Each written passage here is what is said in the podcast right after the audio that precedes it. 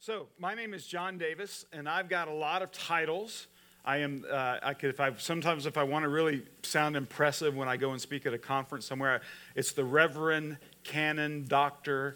John Davis, PhD, MDiv, all these letters after, before and after my name, right? But the two titles that I love most are son and, and brother.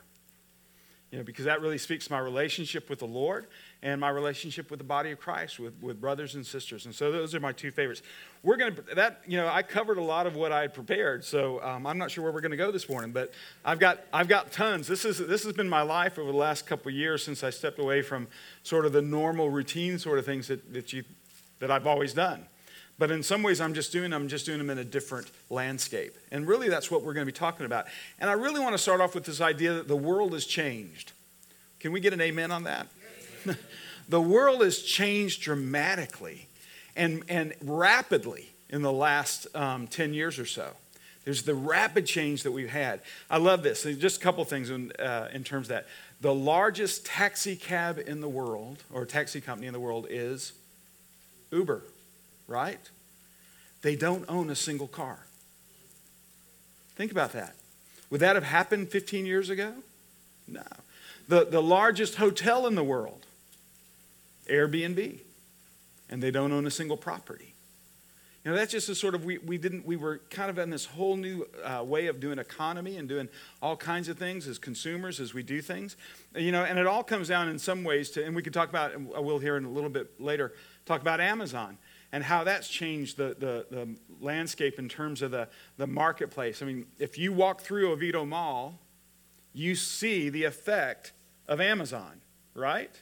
So, so the world has changed, and a lot of it has to do with the iPhone because that was the first real smartphone that came out, and then the other ones that come that sort of followed it.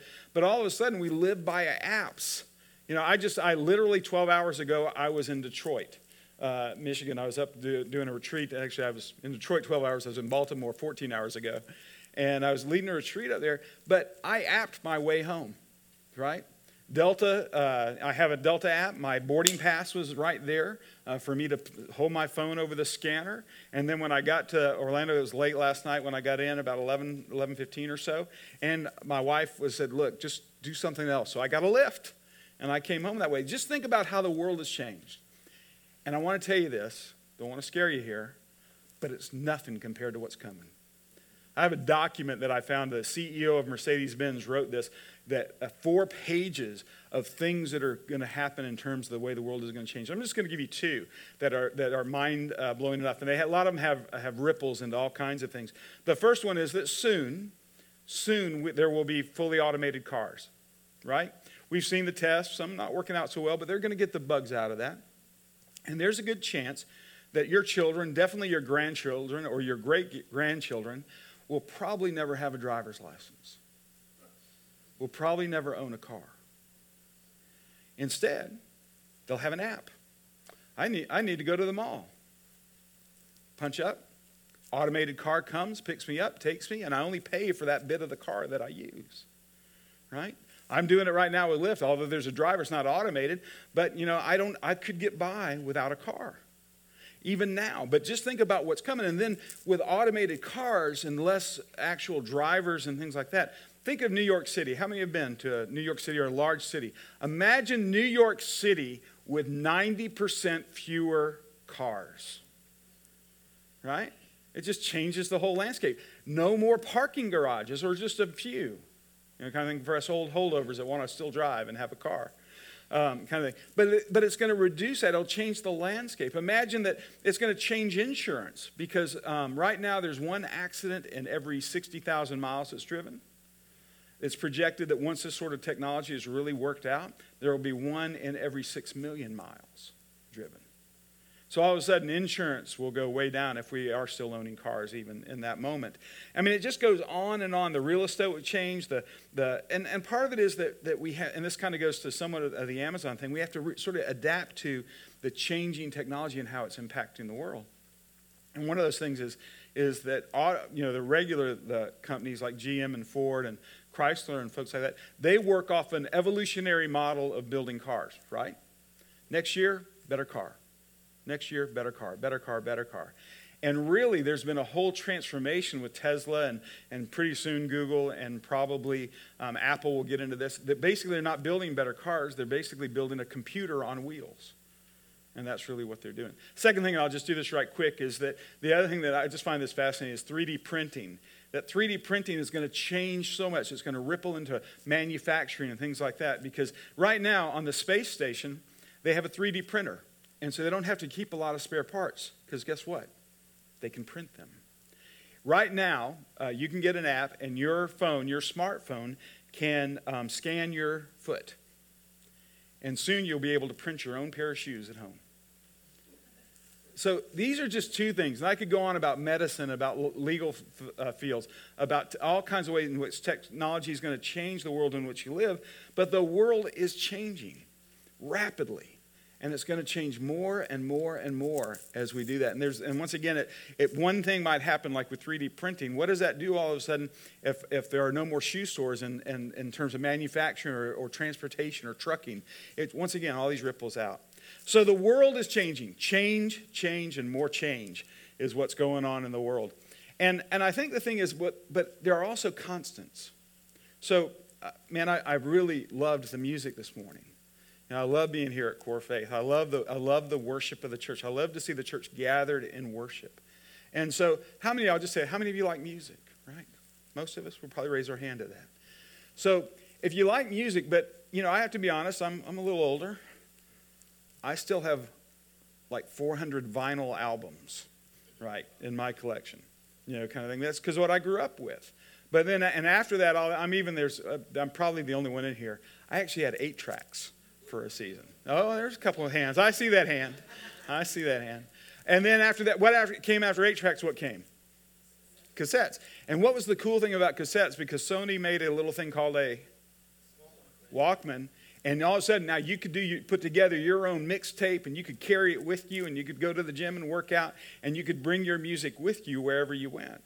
And then after the cassettes came, CDs. Good, you guys are good. You guys know this stuff. And after CDs came iPods, and then after that, we be, and with iPods we began to download music. Something changed in that. I used to have to buy whole albums. Now I just buy the songs I want, right? And then after that, we've got now, how many of you have a streaming service that you listen to? There's a few hands there, right? So here's the point I want to make about that the technology has changed dramatically, right? Has your love for music changed? No. I still love music. I still love to listen to music. And so, so part of it is in that same way, I think that people are spiritually hungry. But the way in which they're going to access the things of God you know, there's, there's going to be a place always for the church gathered. And that's really what this is, in, in, in a sense, what this mission is about. The church gathered, the people of God gathered under the banner of Christ. And so we have to think about this new landscape, this into this new world. There is a mission. And um, I want us to look at a passage this morning, Luke chapter 10. And if you, uh, I think it'll come on the screen here at some point, or uh, not, I'll just want to read it to you. It's just, and I'm going to do 1 through 17, and then pick it up from uh, seven, uh, 1 to 16, and then uh, 17 to 20 as we hear this story. So after this, the Lord appointed 72 others and sent them two by two ahead of him to every town and place where he was about to go. He told them, The harvest is plentiful, but the workers are few. Ask the Lord of the harvest, therefore, to send out workers into his harvest field. Go, I am sending you like lambs among wolves.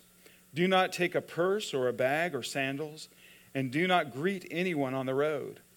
When you enter a house, first say peace to this house. If a man of peace is there, your peace will rest on him. If not, it will return to you. Stay in that house, eating and drinking whatever they give you, for the worker deserves his wages. Do not move around from house to house. Whenever you enter a town or welcomed, eat what is set before you. Heal the sick who are there, and tell them the kingdom of God is near you. But when you enter a town and are not welcomed, go into the, its streets and say, Even the dust of your town that sticks to our feet, we wipe off against you. Yet be sure of this the kingdom of God is near.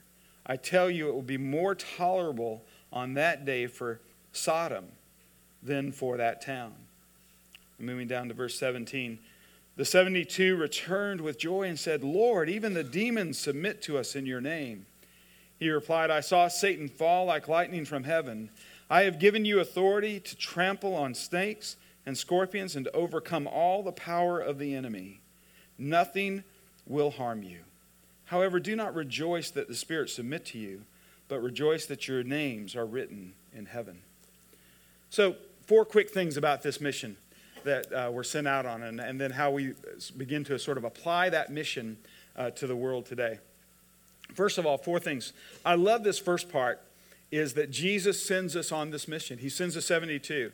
And we could talk about how it, the, the mission of the kingdom of God coming into the world begins with Jesus and he comes into this world at his incarnation. The kingdom, that's the inauguration of the kingdom of God as Jesus comes into this world. And then, then he shares what that kingdom mission and ministry is like when he, when he sends out the 12 and the disciples, and they begin to do the things that Jesus did. And now he sends out 72, right? He sends out 72 folks to do this mission that is to be done in the world. And then later, if we get to the book of Pentecost, if we get to the book of Acts and we see the, the moment of Pentecost where the Holy Spirit descends upon the church and all the believers receive the Holy Spirit and they receive power to be his witnesses in the world, Acts 1 8. You know, in the Old Testament, uh, the um, Holy Spirit was reserved for prophets, priests, and kings.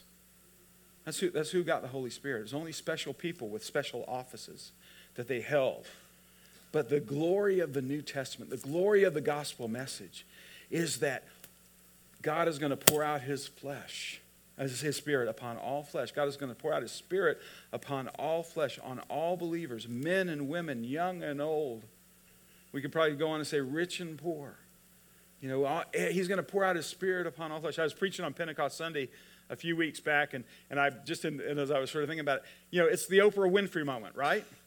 you get the Holy Spirit, and you get the Holy Spirit, and you and, and everyone who calls upon the name of the Lord gets the Holy Spirit. And the Holy Spirit comes into our lives and, and it changes us. I think another thing about this mission that I find interesting is that this in this we find the only prayer other than the Lord's Prayer that Jesus gives us words to.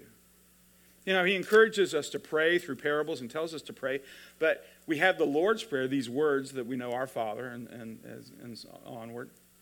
But we also here we have the other, the other prayer that Jesus gives us vocabulary for. He says, Pray earnestly to the Lord of the harvest to send out laborers in the harvest.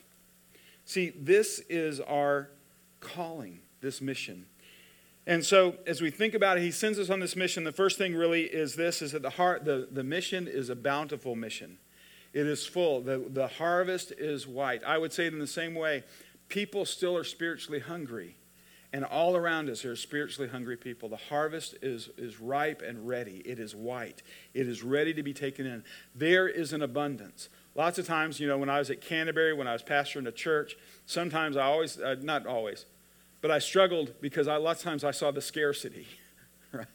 I saw there scarcity, we're scarce, there was scarcity in our finances, there was scarcity in our resources, and all those kinds of things I saw. And sometimes if I wasn't if I wasn't really sort of prayed up and praying into the Lord and leaning into the Lord, I could focus on the scarcity.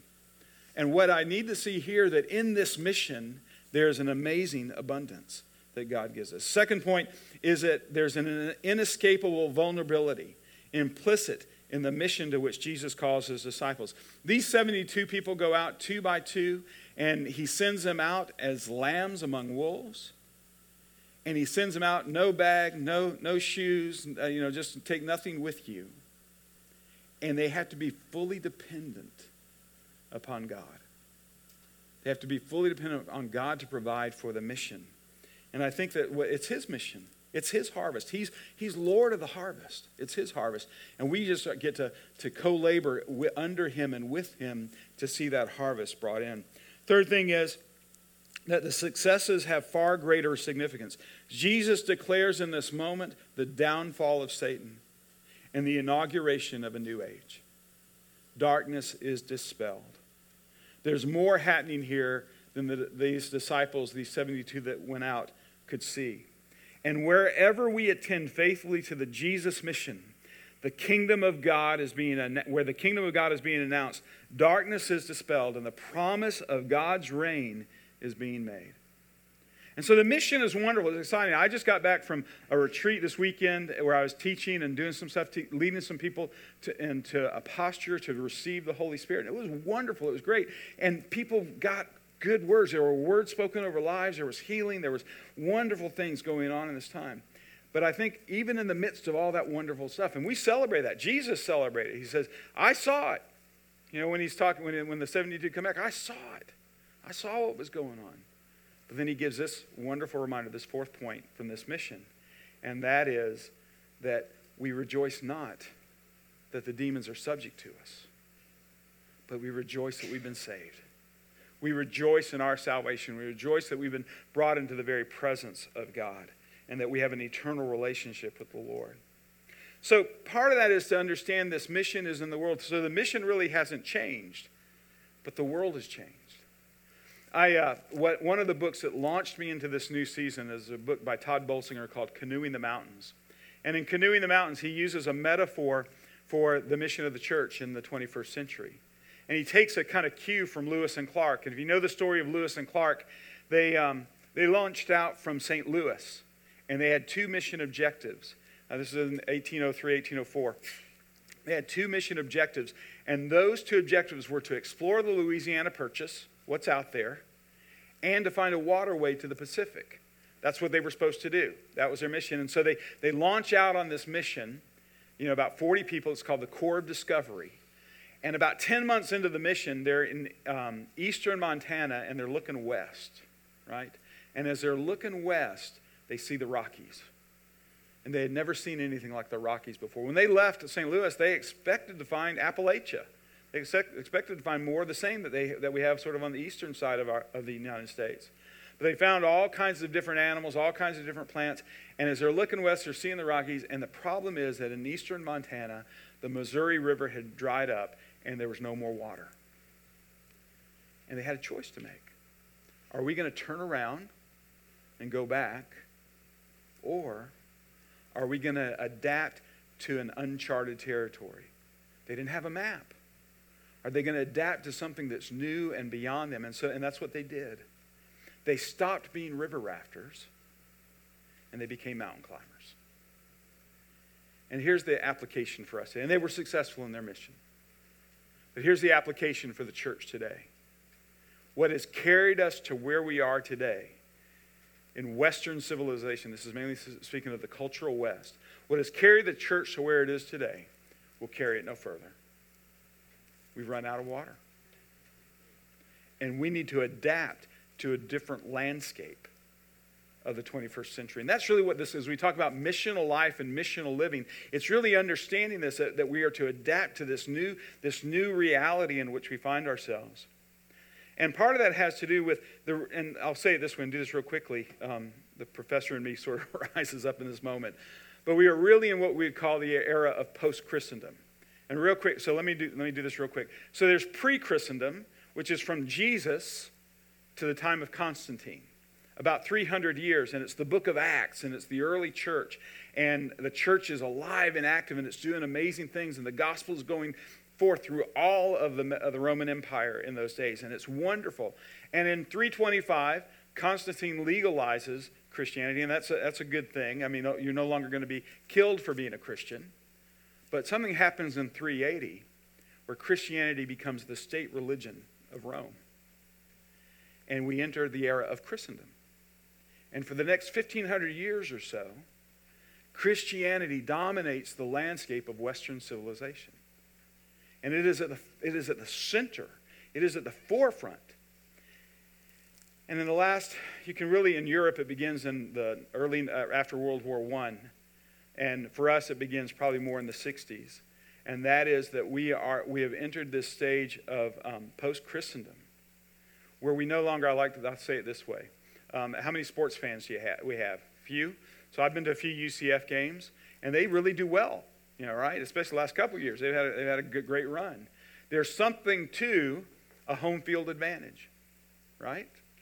There's something when you have your crowd behind you, there's something, uh, that home field advantage. And the church enjoyed a home field advantage for 1,500 years. And we don't have that anymore. 60% of our culture is unchurched, as I was referencing in that. I'd say there's a group called Nones and Dones. That's a N O N E, uh, nones and dones, nones. So if someone, I think one of the places where you'll still find this question being asked is if you're being admitted to the hospital, it'll ask for what, what's your religious affiliation, and people will check none. And so that's people that have never really had any experience or any kind of formal kind of faith formation in any way. Dones are people that got hurt, got angry, got bored, and left the church. They're done with church. And that's a lot of our culture. And so those are the folks that are out there. And so there's about 60% of the people in this culture that, that are never going to walk through the doors of a church on Sunday morning. And we, and I'll say this is, this is kind of a sobering fact. The United States is the second largest unreached people group in the world. Did you know that? The second largest unreached people group in the world. And so it calls as we begin to think about this idea of post Christendom, that we've kind of moved into this uncharted territory, like Lewis and Clark, where we're off the map. We have to sort of think about what's our strategy going to be to see the mission of the church, the kingdom of God, invade the world. I love this quote from Archbishop William Temple from the 1940s. He says this He says, The church is the only organization, institution, that exists for people that are not yet members. See, we're here. We gather here on Sunday mornings to be equipped and encouraged, to be edified, to be built up, to be renewed, to, to be reconciled to God again. If we, if we had a rough week and we messed up some, we have an opportunity in this moment to gather under the banner of Christ as God's people in this world. And so, but we do so because we are going out into the world. And it's a mission that has to be relational.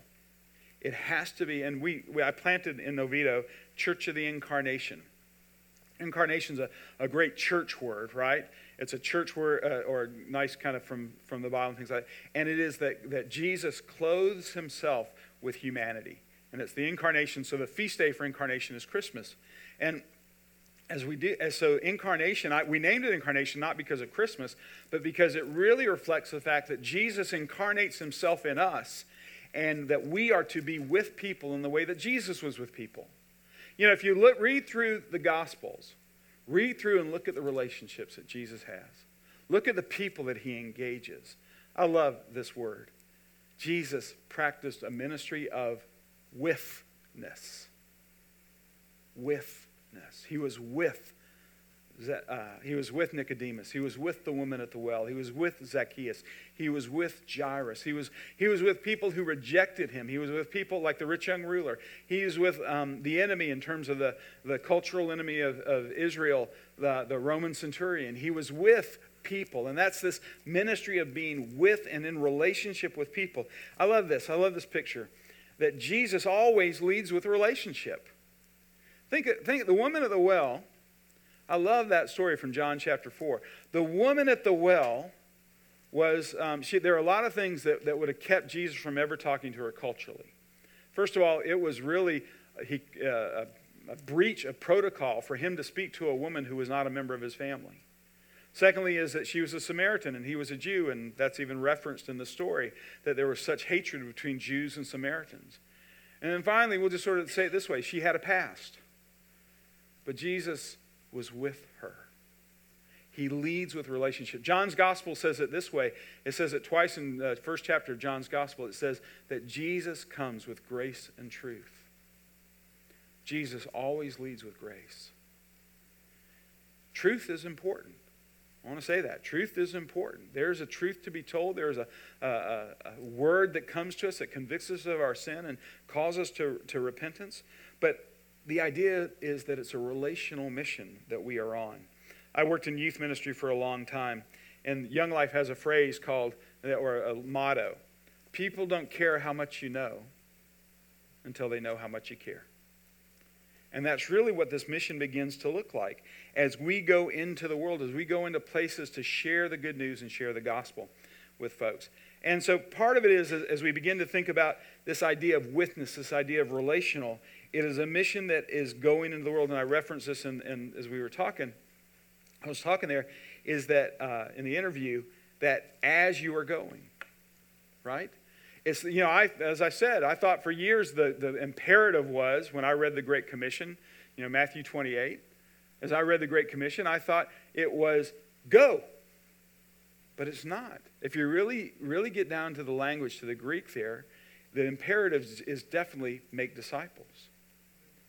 And it's the as you are going part that we are supposed to do. So, as we go to the marketplace, as we go to the, the places of our cultures, we step into the things that we normally do.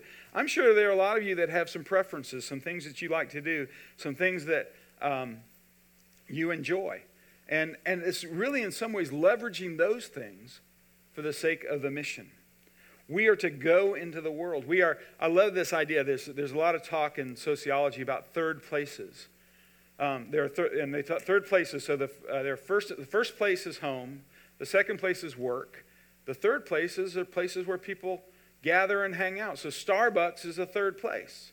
They wanted that so much that uh, Ray Oldenburg, who wrote this sort of study on, on sociology, they actually petitioned him, "Can we? Would you identify us? Would you call us third place?" And he said no. But that became their motto. They wanted to be the third place in, in people's lives. You know, home, work, Starbucks.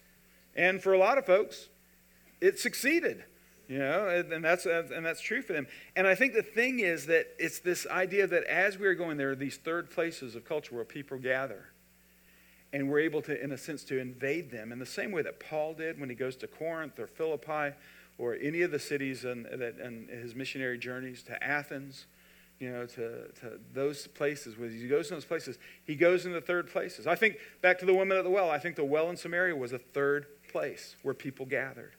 And Jesus hangs out there, and in that moment, salvation and redemption comes in that moment. So as we are going, we authentically engage people in, in this idea. We, um, there's a proximity issue in the sense that we need to, to get close to this world. We need to go to them with the love of Christ, armed with, empowered by the Holy Spirit to bear witness to Jesus. And it's an authentic engagement. So um, you might have noticed, but if you didn't, I drive a Jeep Wrangler. It's parked out there. And I love my Jeep. I didn't know that when I got a Jeep that I joined a whole culture. right? Any other Wrangler owners? Past? Okay, so there's this thing with Wrangler owners, you wave at each other. You know, it's called the wave. I mean, my hand's sitting on the wheel and a Jeep's coming, I, and when they wave back. I love this. I was, I was researching a little bit about this one. I didn't know this when I got a Jeep. I just thought it'd be cool to have a Jeep. But I realized I, I joined this whole culture. And there's a quote that says, When you own a Jeep Wrangler, every other Wrangler owner is your friend. Isn't that beautiful? Isn't that, isn't that, isn't that way that maybe it should be? So I'm a member of the Oviedo Jeep Club. And, I, and I'm doing that really in a missional th- sense, but it's authentic. I didn't have to go borrow or rent a Jeep to go to the Jeep Club. I have one. I'm an enthusiastic Jeep owner. And that's a good thing. So the thing is, but so when we were at a gathering, I was sitting down and people go, What do you do? And I said, Well, you know, we start talking. And I'll say things about, if I'm, since I'm here in Oviedo, I'll talk about Canterbury because that's a kind of nice reference point. So I'll say, Well, I'm an Episcopal priest. And, well, where's your church? And I kind of look around and go, Kind of right here. Because this is the mission of the church in the world. I'll share this one last story, and then there's a video that we're going to show. Is um, I really, uh, I don't know if you know, the, if, how many have been to the BurgerFi? I mentioned that, and I want to talk. So a few, few of you have been to the BurgerFi. These are great guys. The guys that own it are, are wonderful brothers. And they built their BurgerFi, and they, they run this, they run BurgerFi. Now, BurgerFi is not like Chick-fil-A, like it has this big corporate kind of Christian identity. But these guys at the, they, in this their little local business, they own about four or five of these franchises, BurgerFi franchises. And they built their BurgerFi as a fresh expression of church. They built their BurgerFi, that business, and they see it as a church. And their congregation is their staff, their vendors, and their customers. And they're trying to bring the kingdom of God into that moment. I've been in there lots of times. I've actually, and I'll tell you the story in a second, but the, how, this, how, we, how I discovered this was through another friend who was, saw this happen. You know, one of the guys, sort of the, he, he's actually kind of a corporate chaplain was in there and he was praying with a staff member right there in the middle of BurgerFi in front of God and everybody. He was praying for a staff member who's having a tough time, a member, an employee. And so another guy took notice of that, got in conversation, and then we had a meeting, and I got to know these guys Michael, who's this uh, exec, and, and we were uh, meeting, as, having a coffee somewhere else, and he goes, "Hey man, why don't you come? There's a there's a meeting following this our time at BurgerFi uh, with another pastor here in Oviedo, and why don't you just come in and sit in on it?" Okay. So I did, and I sat in on this meeting, and, and they were talking. It's a church that rents a property for on their for their Sunday worship, and so um, they were talking about how they might do some things at BurgerFi and having this connection. And so they, they want to serve, they want to be a part of the community, and all that's beautiful and wonderful. And then what they, um, uh, in the, they uh, Michael invited Kaylee, who is the marketing person, because some of this involved marketing and some things that might happen with that. And he, he invited Kaylee to it, and I could tell in the, have you ever been in those conversations? And so it's a, a couple of pastors, well, probably, and Michael's really a pastor too, and we're talking about church and ministry, and Kaylee, the marketing person, is just lost she is just lost. She doesn't, she's kind of like you can tell that she's just not connecting. And so when the conversation was, when the meeting was over, and I was still hanging there a little bit with Michael and with Kaylee, and I just felt prompt. I said, you know, Kaylee, um, do you, uh, uh, if you need some help with church and, with church culture, vocabulary, those kinds of things, I'm glad to give you a hand. And it was almost like, yes, please. You know, that'd be great. And so then Michael said, well, Kaylee, do you have a faith background in your life? And and uh, she said, Well, yeah, I grew up going to church a little bit. And, and there's a little conversation. Michael got a phone call and got pulled away. And, and I felt prompted by the Holy Spirit. That's a whole nother sermon. Prompted by the Holy Spirit. But I felt prompted by the Holy Spirit in that moment, right? I said, Kaylee, I said, let me maybe explain it to you this way. I kind of, my Jeep will come back into this. I said, you know, what's the purpose of a vehicle? It's to get you from point A to point B, right? That's really the purpose of a vehicle. Now, my, my Jeep has, uh, it's kind of, you know, blinged out a little bit. I've got heated seats and I got Bluetooth and I got, you know, GPS. I got all these kinds of things built in, uh, lots of buttons and switches. And they make the journey a lot better, right? But that's not the purpose of my vehicle. And the problem with the world today is people are trying to live their life in all the accessories. But they will, you'll never understand what life is all about until you find your relationship with Jesus Christ. And she looked at me and she goes, No one's ever explained it to me that way before. And I just, Kaylee, do you want to know Jesus? She said, Yes. Almost in that same way, Yes, please. Help me. And so right there we prayed, and Kaylee came to know Jesus. See, church can happen anywhere. I love what happens on Sunday mornings, but we exist for people that are not yet members. And that's the mission that we have as we go into this world. So I want to show this is a video that's about fresh expressions, about the ministry that I'm with. And you'll get a picture. And I want you, I want you to hear that, it's, as I was sort of saying in the video when uh, Bishop was inter- interviewing me, it's there's this wonderful rooted tree called the church. And then there are these wild branches that God is grafting in. And that's really what Fresh Expressions is about.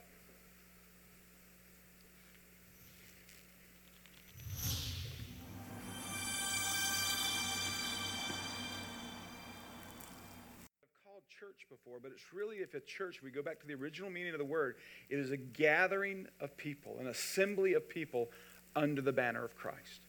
And that can happen at BurgerFi, it can happen at Starbucks, it can happen in the park, it can happen anywhere where we go.